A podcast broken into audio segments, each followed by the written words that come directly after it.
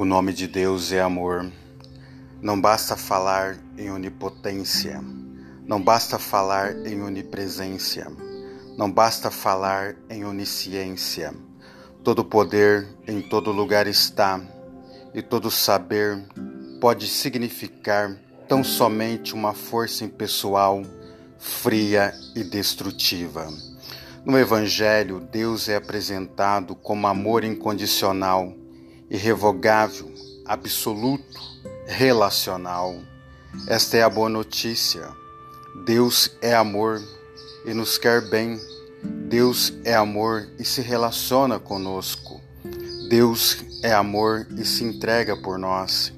Deus é amor e não precisamos ter medo. Somente na vivência do amor experimentamos o sentido mais profundo e verdadeiro de Deus. O nome de Deus é amor. Pastor Henrique Vieira.